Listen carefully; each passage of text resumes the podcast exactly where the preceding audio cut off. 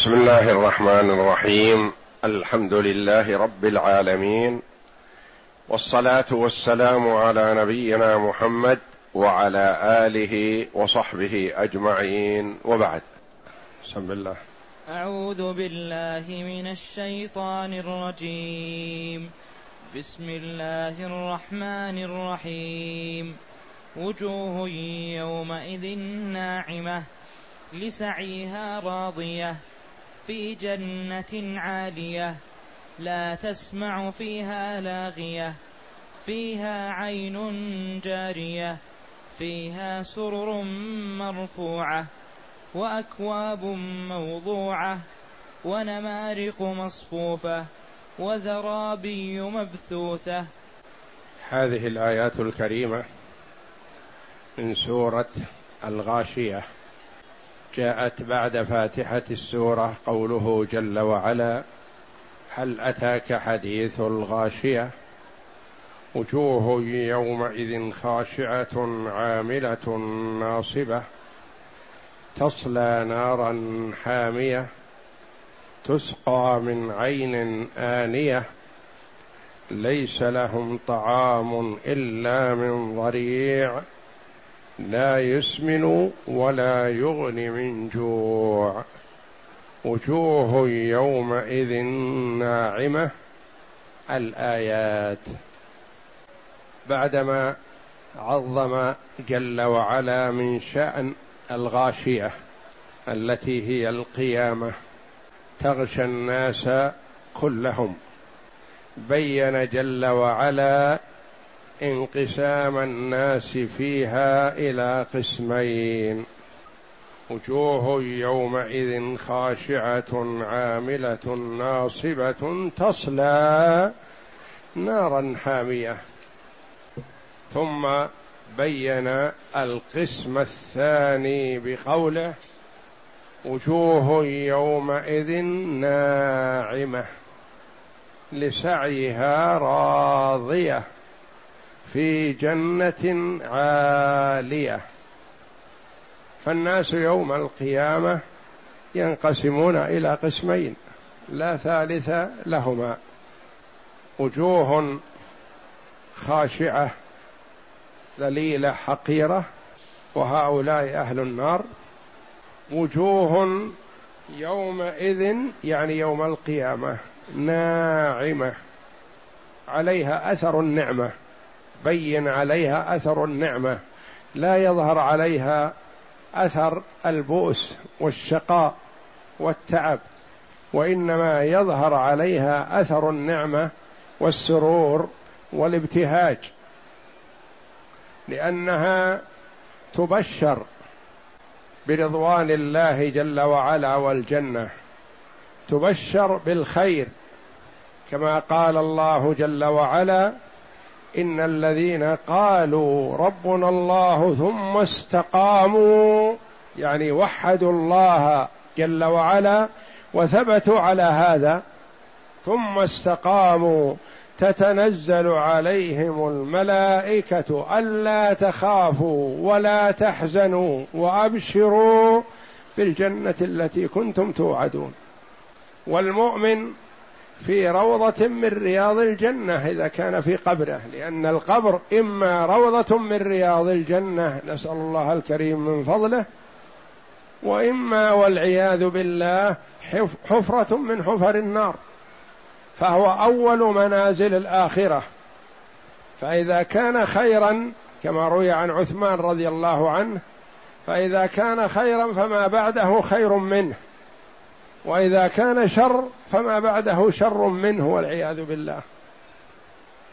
تتنزل عليهم الملائكة ألا تخافوا ولا تحزنوا وأبشروا بالجنة التي كنتم توعدون. إذا نزلت على المؤمن هذه البشارة حق له أن يكون نعيم منعم في سرور وابتهاج. والبشارة عند احلك المواطن. تتنزل عليهم الملائكة تبشرهم عند الاحتضار عند الخروج من الدنيا وفي القبر وعند القيام من القبور في البعث. أصعب المواطن تأتيه البشارة من الله جل وعلا لا تخف. ولذا قال جل وعلا في القسم الثاني من أهل يوم القيامة وجوه يومئذ ناعمة.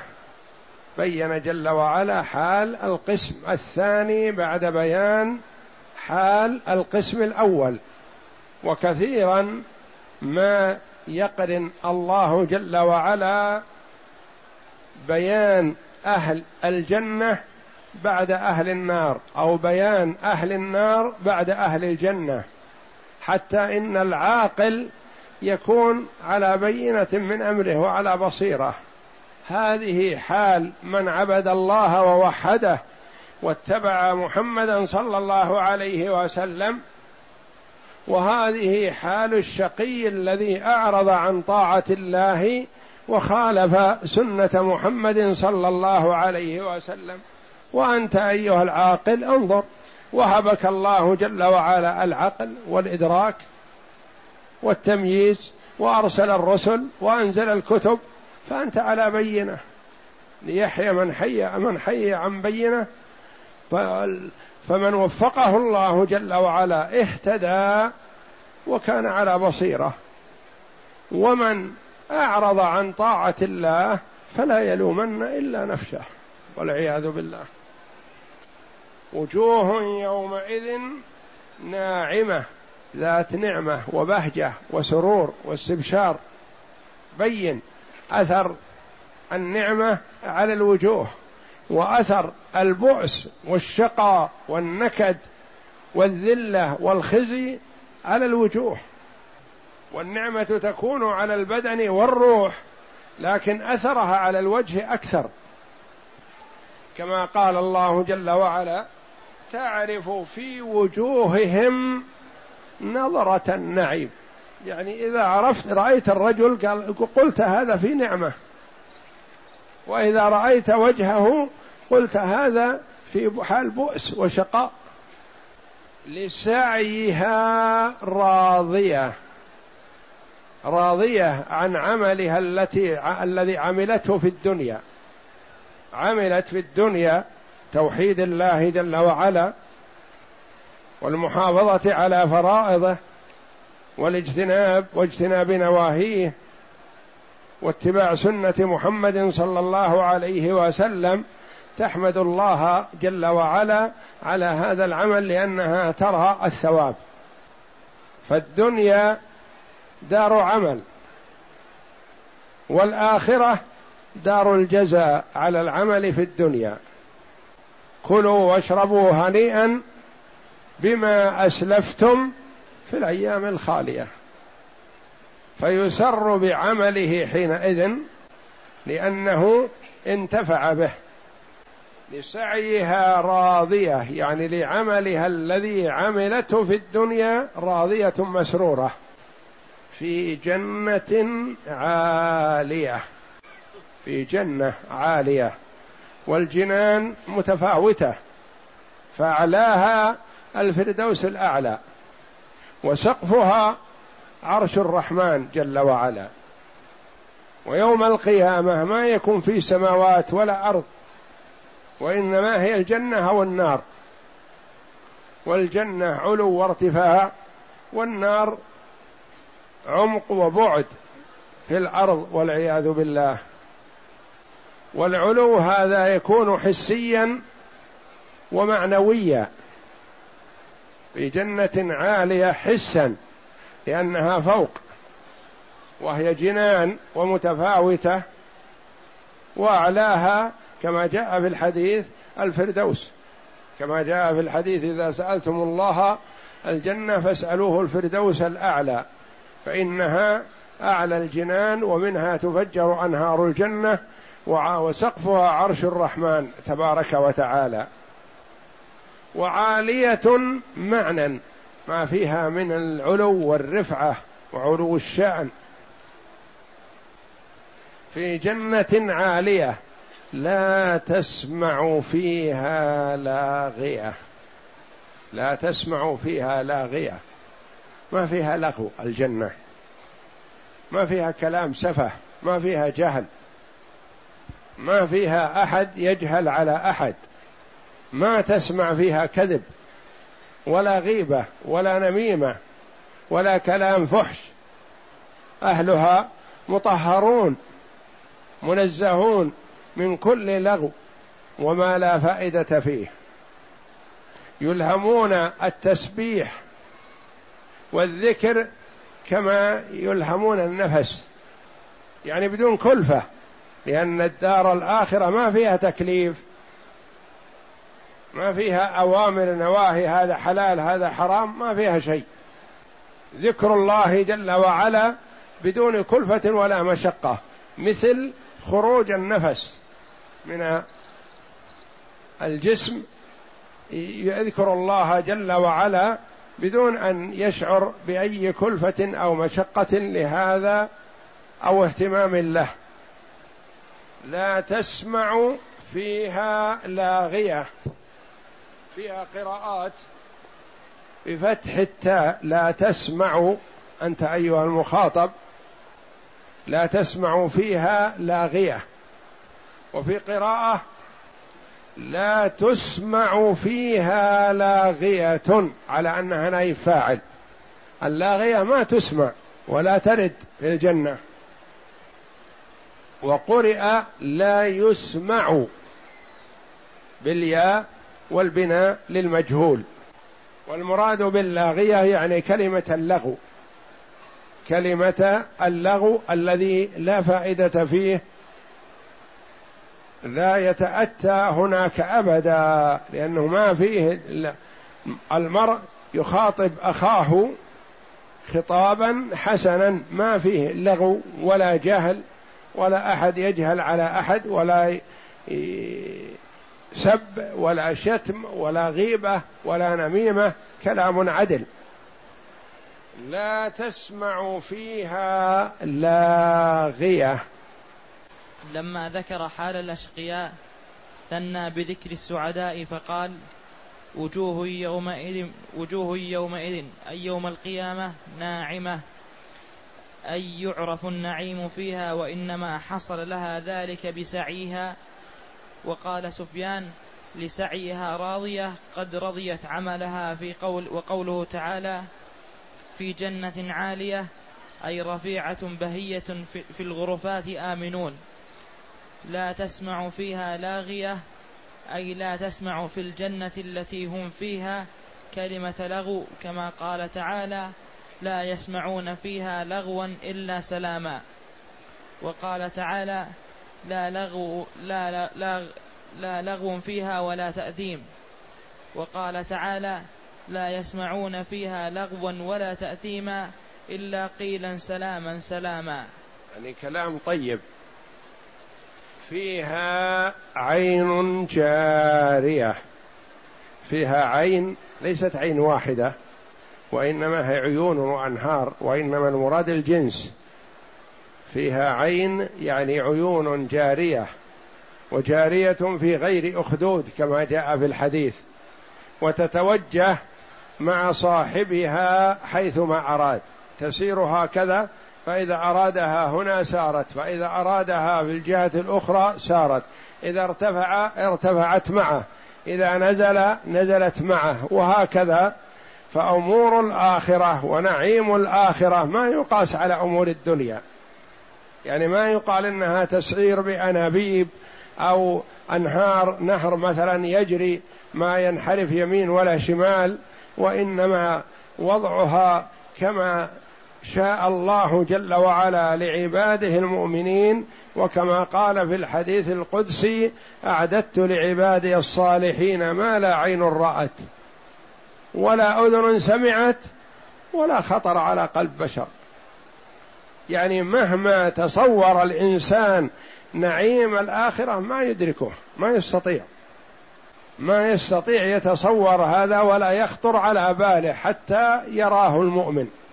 فيها عين جارية وأنهار الجنة من الأنواع الأربعة.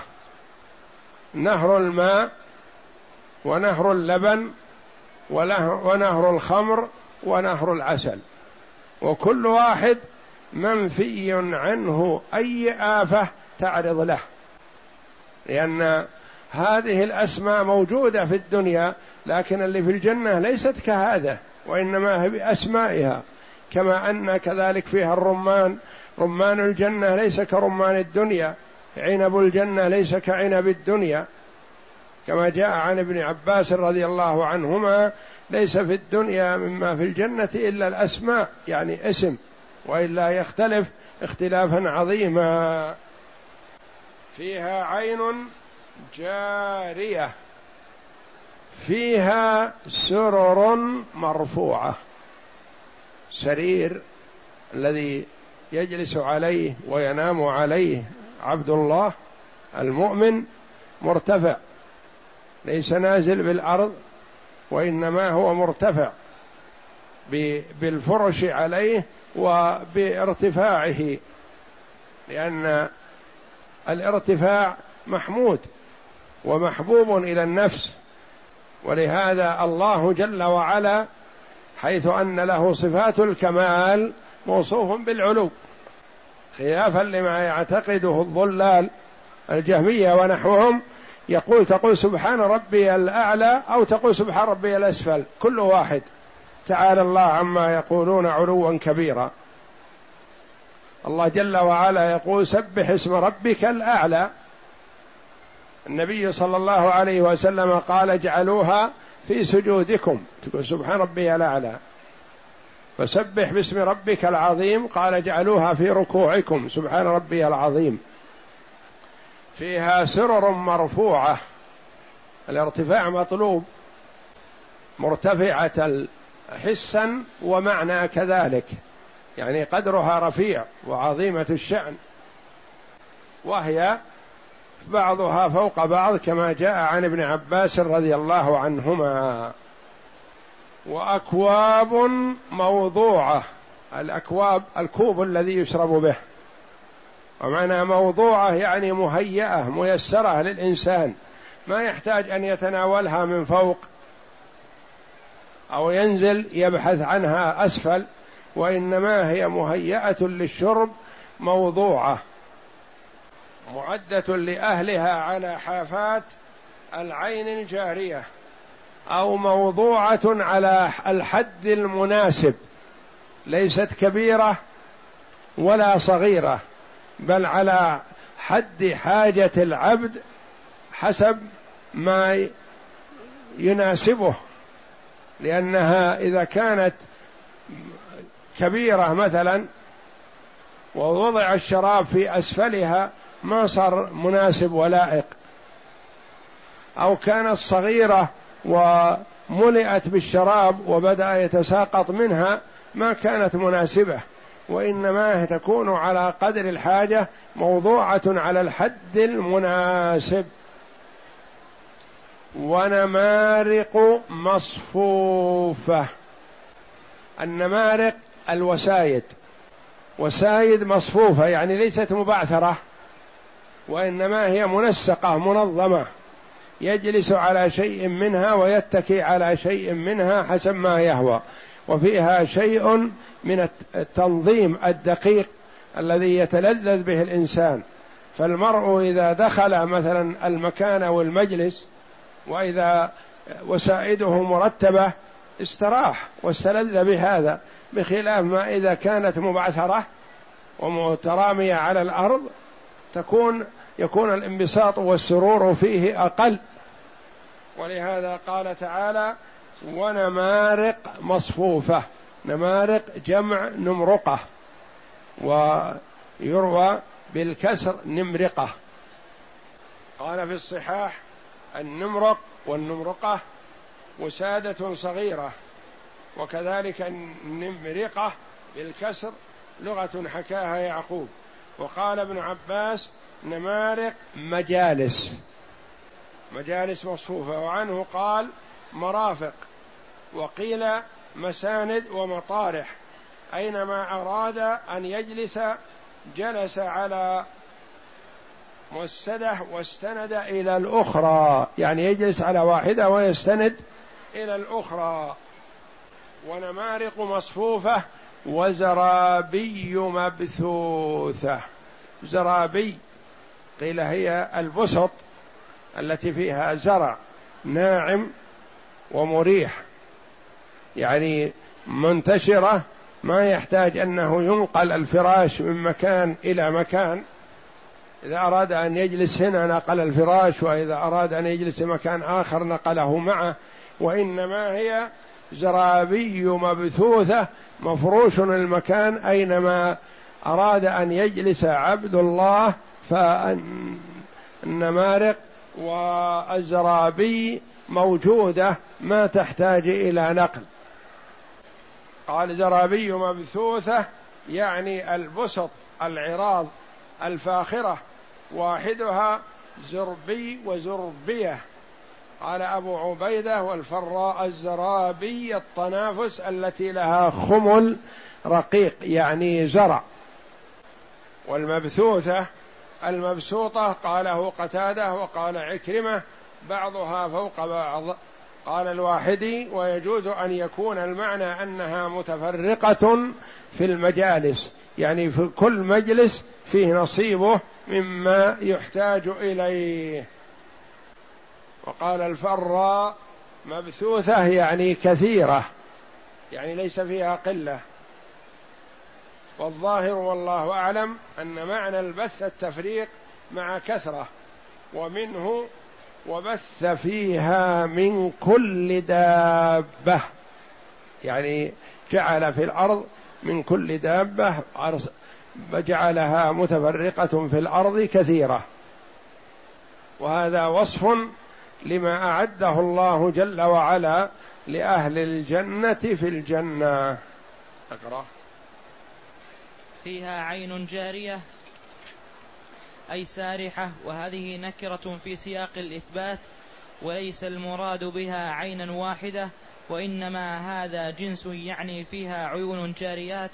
قال ابن أبي حاتم عن أبي هريرة قال رسول الله صلى الله عليه وسلم أنهار الجنة تفجر, تفجر من تحت التلال أو من تحت جبال المسك. فيها سرر مرفوعة أي عالية ناعمة كثيرة الفرش مرتفعة السمك عليها الحور العين. قالوا فإذا أراد والي ولي, ولي فإذا قالوا فإذا أراد ولي الله أن يجلس على تلك السرر العالية تواضعت له. وأكواب موضوعة يعني أواني الشرب معدة مرصدة لمن أرادها من أربابها. نمارق مصفوفة قال ابن عباس النمارق الوسائد. وكذا قال عكرمة وقتادة وغيرهم. وقوله تعالى وزرابي مبثوثة قال ابن عباس الزرابي البسط البسط وكذا قال الضحاك وغير واحد ومعنى مبثوثة أي هنا وهنا لمن أراد الجلوس عليها. ونذكر هنا هنا هذا الحديث الذي ذكره أبو بكر عن عمرو بن عثمان عن أسامة بن أنه سمع أسامة بن زيد يقول قال رسول الله صلى الله عليه وسلم ألا هل من مشمر للجنة؟ فإن الجنة لا خطر لها. وهي, رب وهي ورب الكعبة نور يتلألأ وريحانة تهتز وقصر مشيد ونهر مضطرد وثمرة نضيجة وزوجة حسناء جميلة وحلل كثيرة ومقام في أبد في دار سليمة وفاكهة وخضرة وحبرة ونعمة, ونعمة في محل في محلة عالية بهية. قالوا نعم. يا رسول الله نحن المشمرون لها. قال قولوا إن شاء الله. قال القوم إن شاء الله. رواه ابن ماجه عن العباس. والله أعلم. وصلى الله وسلم وبارك على عبد ورسول نبينا محمد وعلى آله وصحبه أجمعين.